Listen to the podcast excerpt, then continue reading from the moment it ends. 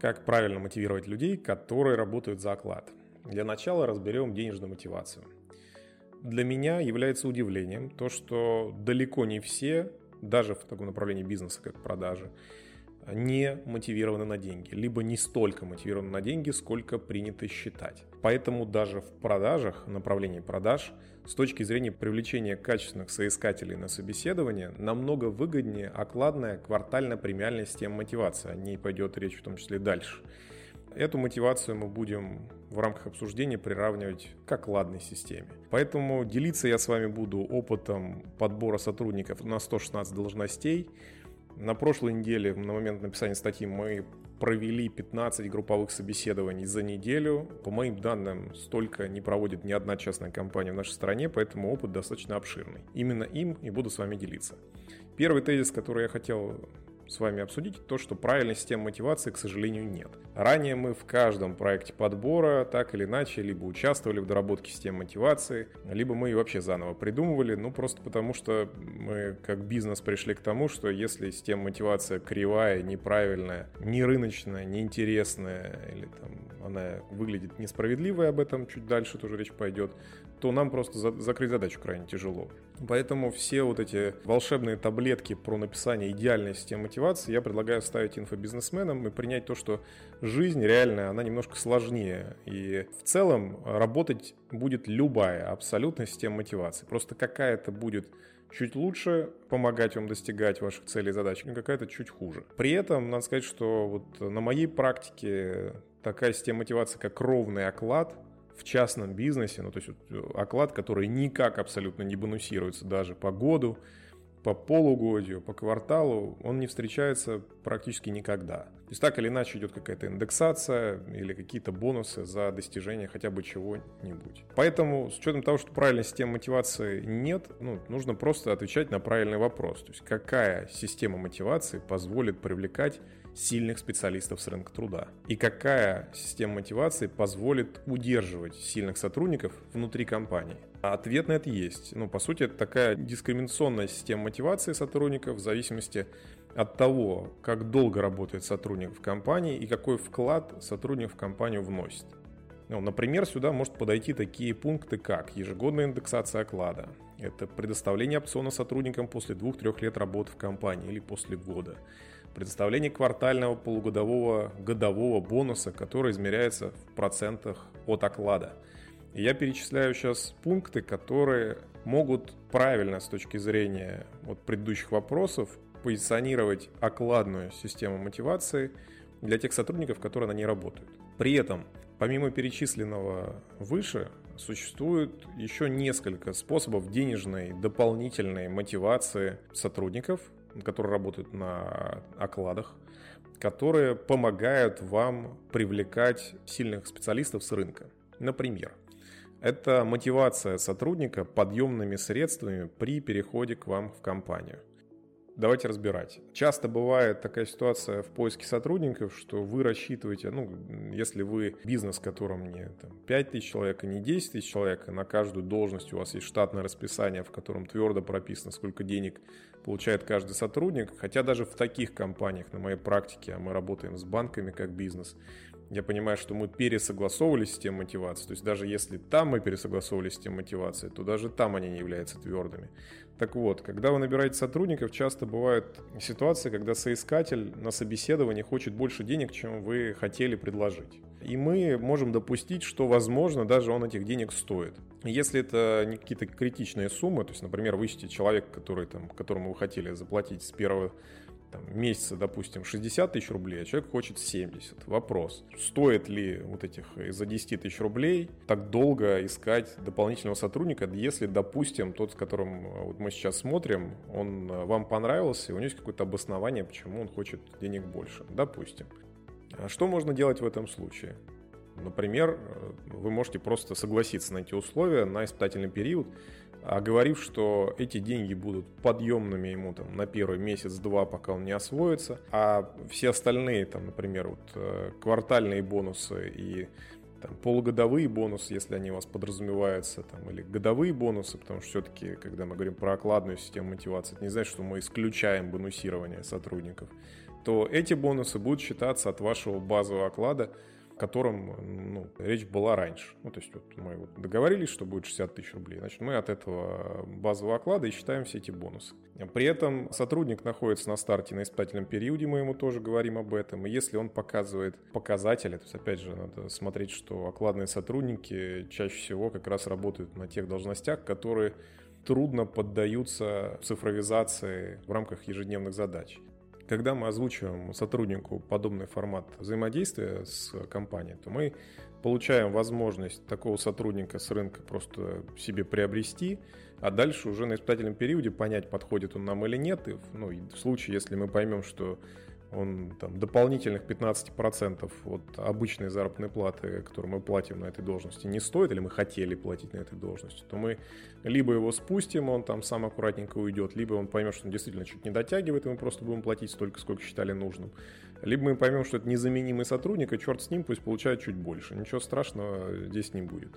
Да, будут отдельные моральные вопросы, как это преподнести другим сотрудникам. Просто, опять же, если эта должность уникальная, вопросов не возникнет. Если она такая же, просто отдайте чуть больше функционала, об этом тоже речь чуть дальше пойдет. Следующий такой небольшой, ну это не трюк, но хитрость системы мотивации, которая подразумевает работу окладных специалистов, это оплата заработной платы еженедельно или ежедневно. Мы как компания платим подобным образом уже больше пяти лет всем сотрудникам.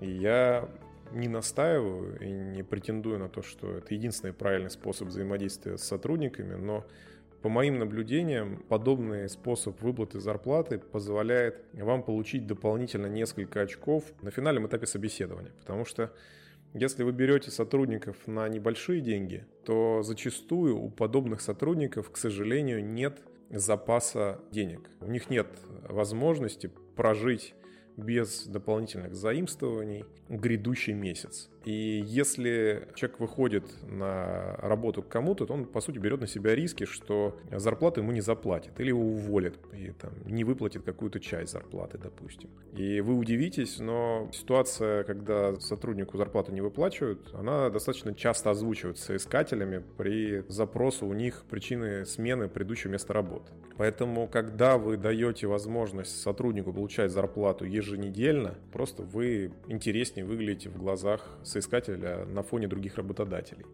Есть ряд должностей, которые ну, отчасти уже требуют выплаты даже не то что еженедельно, но ежедневных. Например, при попытке вами найти сильных операторов колл-центра, которые будут работать удаленно и делать достаточно большой объем работы, вы, скорее всего, столкнетесь с тем, что от вас этого будут ждать. Потому что ситуации, когда сотрудников кидали на договоренные деньги на старте работы, которые мы озвучили, что они будут выплачены. Потому что это удаленная работа, там, компании не все подписывают трудовые договора, не все платят хотя бы на самозанятого, кто-то договаривается просто на каком-то понятийном уровне. Вот. И в этом случае, если даже вы так ну, не делаете или не собираетесь делать, то даже в этом случае вам проще в эту игру сыграть, начать платить ежедневно, и тогда ну, вам будет чуть проще набирать вот этих сотрудников. При этом, когда я говорю про операторов колл-центра, ну, очевидно, что мы говорим не про продающих сотрудников, например, про тех, кто сидит на входящих э, вызовах. Потому что ну, ребята, которые занимаются активными продажами, там крайне редко, ну, за мою практику, я видел наверное, единицы, можно по пальцам одной руки пересчитать, ситуации, когда у сотрудников была окладно-премиальная система. Чаще всего все-таки там есть свои бонусы, KPI, как минимум пару показателей там точно присутствует. Поэтому вот два вот этих инструмента для окладных сотрудников — это подъемный на старте, это еженедельные или ежедневные выплаты, они позволяют выделиться на фоне рынка труда и купить себе интересных сотрудников на старте. При этом есть два основных принципа построения. Я не буду о них долго говорить. У нас есть отдельная там, статья и подкаст на этот счет. Есть два основных принципа построения материальной мотивации. Я их озвучу. Это последовательность и справедливость. Под последовательностью я понимаю принцип, когда мотивация с каждого уровня управления, то есть от директора к руководителю, от руководителя к там, старшему или супервайзеру, от супервайзера к линейному сотруднику или там, менеджеру, она имеет схожие ключевые показатели, на которые вы ориентируетесь. То есть, например, когда вы считаете годовой бонус или там квартальный бонус, потому что мы же окладную систему мотивации обсуждаем, то такой принцип, за что вы цепляете эти бонусы, они должны быть схожи. Это необходимо для того, чтобы избегать внутреннего конфликта интересов между директорами, руководителями и линейными сотрудниками. Да, их трудно зачастую сделать прям одинаковыми, но они не должны друг другу противоречить. Второй принцип – это справедливость. Это не говорит о том, что вообще мир справедлив или рынок труда справедлив. Это говорит о том, что сотрудники хотят получать деньги за то, за что они отвечают. И ничто так не бесит сотрудников и соискателей, которые потом ищут работу, как то, что они не понимают, почему они ну, не получили или получили деньги. Ну, то есть очевидным таким примером ярким является, ну, не касается окладной системы мотивации, но он касается вообще в целом системы мотивации, это групповой бонус продаж. Продажи по большей части это либо индивидуальная работа, либо работа очень небольшой команды, когда есть кто-то, кто инженер какой-нибудь, расчетчик, есть там э, помощник, есть вот менеджер по продажам, допустим. Вот это их команда. И вот они занимаются продажей. Это вот такая вот, наверное, самая крупная единица, которая обычно ведет какую-то сделку. Чаще всего это делает один человек. Да, это может быть идти в несколько этапов, да, там один может найти этот лид, за это денег получил. Да, это может быть там второй, который там обрабатывает этот лид и приводит к какому-то финальному этапу. Да, это бывают какие-то клоузеры, это ребята, которые закрывают уже сделки, либо закрывают сложные сделки. Но даже в этом случае люди не понимают, что такое групповой план продаж. То есть как это вообще возможно, почему из-за того, что Вася не сделал результат, я должен получить меньше. Я сделал то, что мог.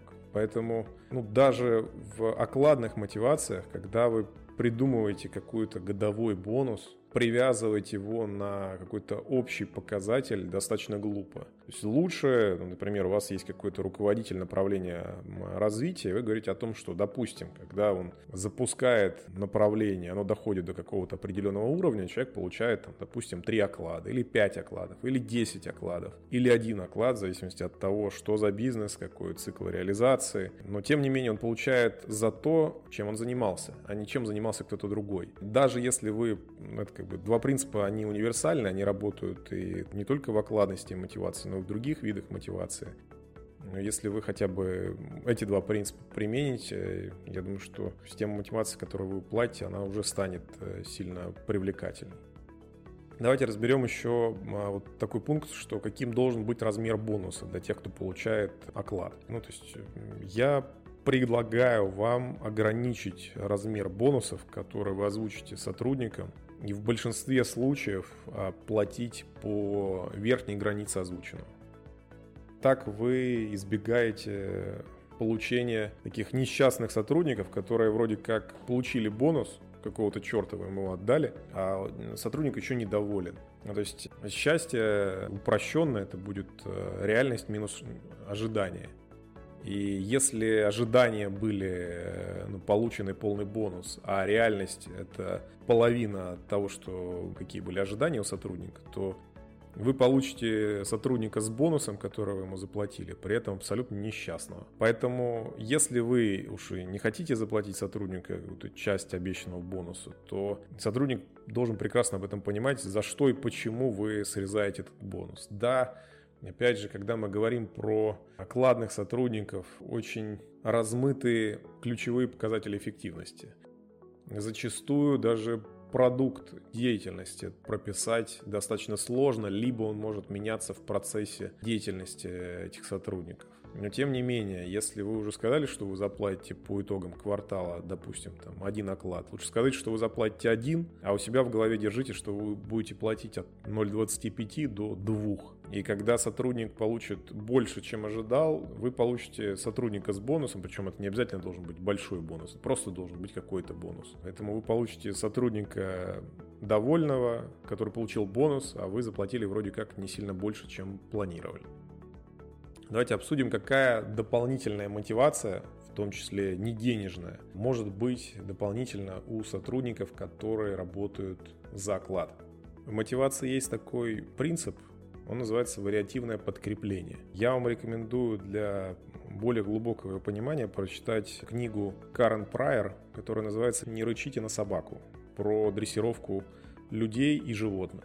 Если коротко пересказать его принцип, то когда вы тренируете дельфина прыгать выше, то если вы за каждый прыжок дельфина будете кормить его рыбой, за каждый там более высокий прыжок, то как, рано или поздно он начинает объедаться и просто перестает прыгать.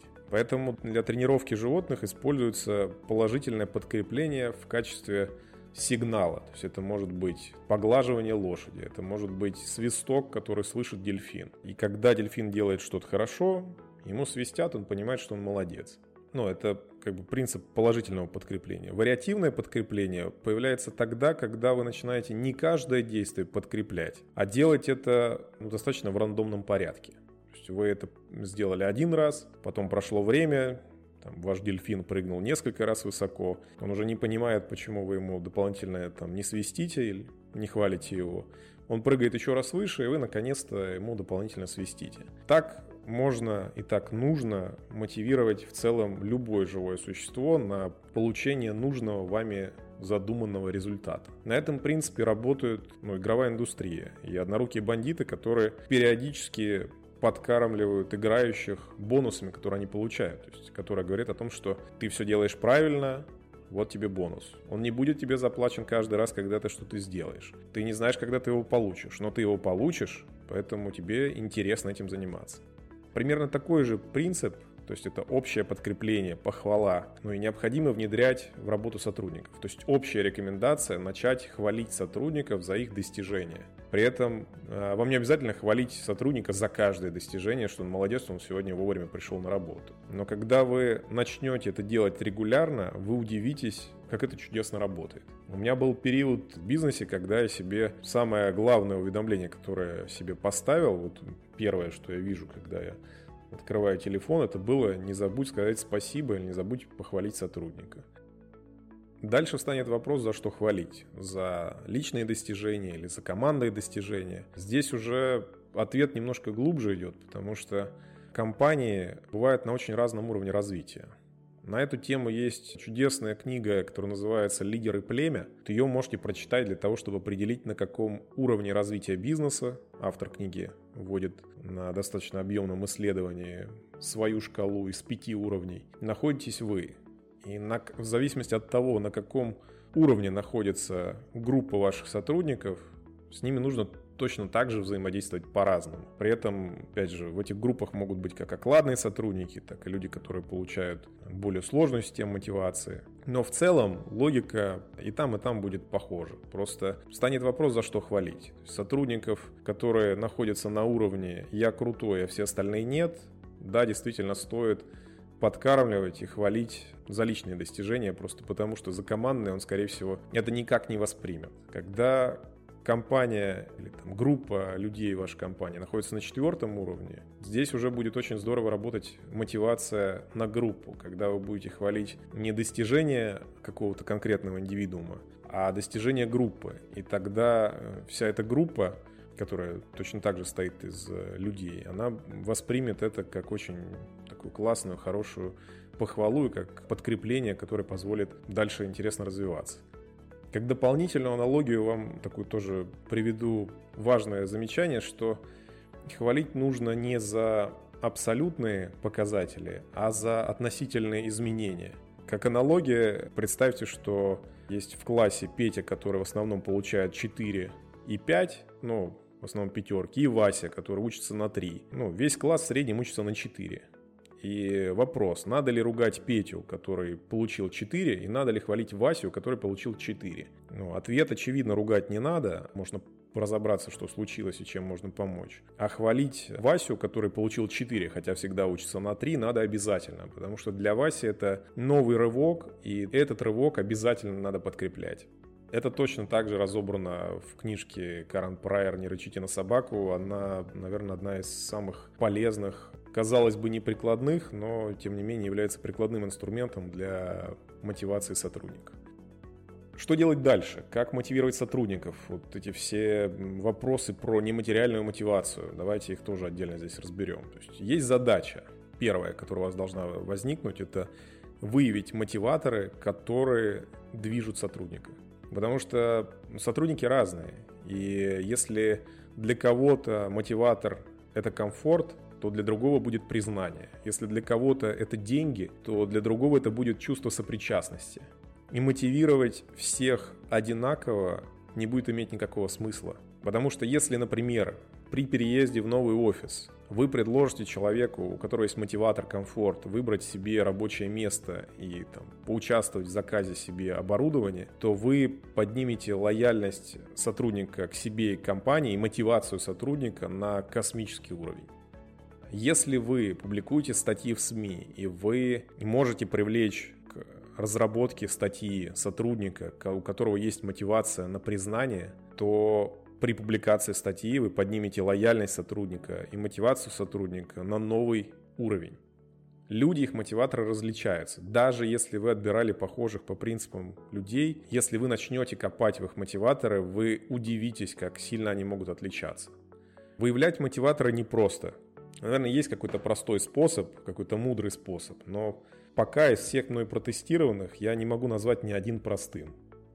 Есть сложный способ, который требует доверия и открытости внутри компании.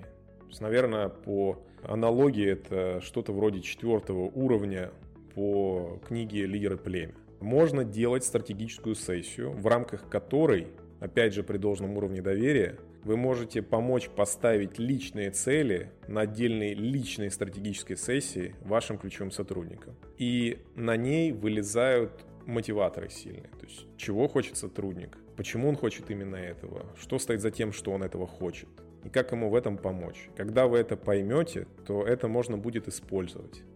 Второй способ – это провести оценку мотиваторов тестами.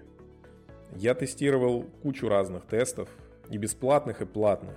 Наверное, единственный платный, который мне понравился, это тест Хогана. Он достаточно дорогой, в зависимости от э, продавца он будет стоить, там есть интерпретатор, будет стоить в районе 500 долларов за человека. Очевидно, что с такой ценой теста это имеет смысл, когда сотрудник ключевой, и он ну, стоит кратно дороже, чем этот тест. Для топ-менеджеров имеет смысл проводить тест Хогана или подобный, если вы найдете что-то похожее по уровню, которое работает. В тесте Хогана есть отдельные прописанные мотиваторы, к которым как раз вам и можно и нужно возвращаться, если вы хотите поменять или повлиять на мотивацию сотрудника, который работает за оклад. И третий способ, он касается такой идеальной вселенной. Вы можете вернуться к записям, которые делали на собеседовании, когда брали сотрудника на работу.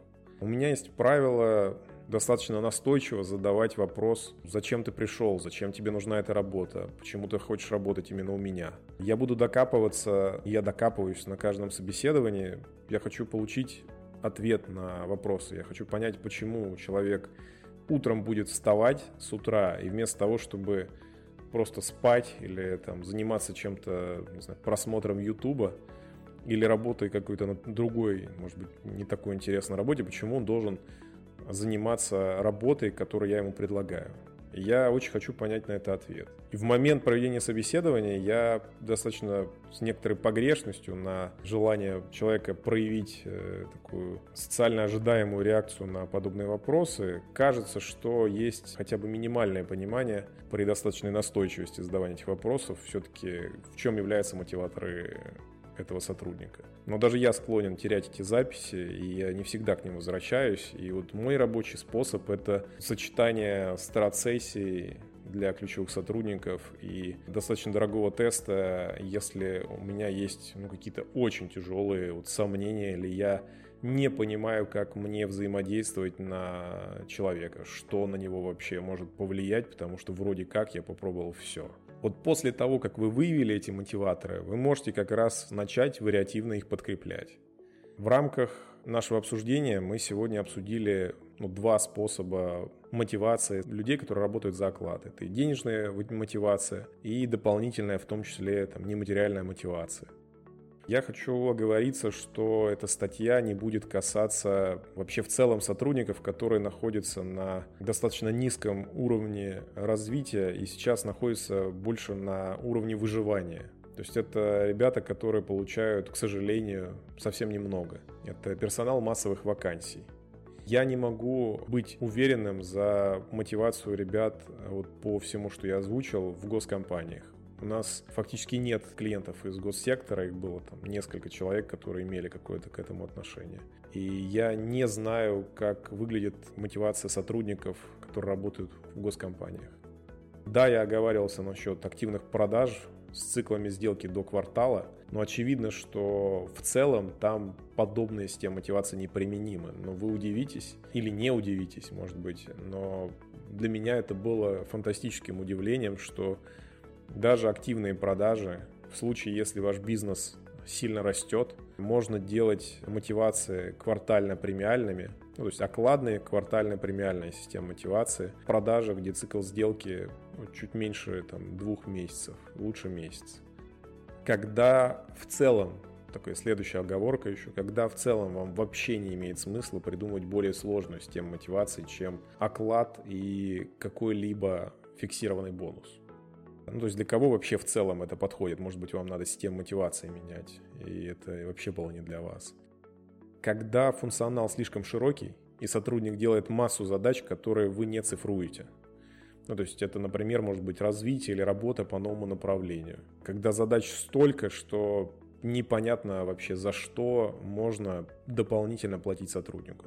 И Вторая причина, когда отдача от действий сотрудника имеет слишком долгую и непрогнозируемую отдачу. То есть это, например, какого-то руководителя по развитию одного из направлений. Да, может быть, там не такой широкий функционал, как в первом пункте, но тем не менее непонятно, какой объем возможен вообще по этому направлению. Что ему отдать процент от прибыли, процент от маржи, процент от чего, какой поставить KPI. Поэтому вы просто договариваетесь, что будет бонус какой-то в размере кратный стабильному окладу, который сотрудник имеет, и это будет устраивать две стороны. Это будет устраивать сотрудника, это будет, скорее всего, устраивать вас, потому что все же этот бонус будет иметь достаточно сильную привязку к вам как личности к вашей субъективной оценке кажется, что это может быть несправедливо и противоречить одному из пунктов построения системы мотивации, про которую я говорил. Но если вы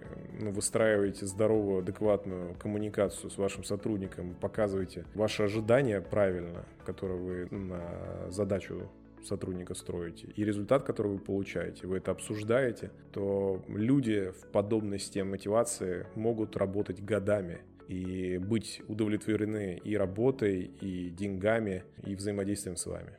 Удачи вам, набирайте крутых сотрудников. Это был Алексей Галицкий.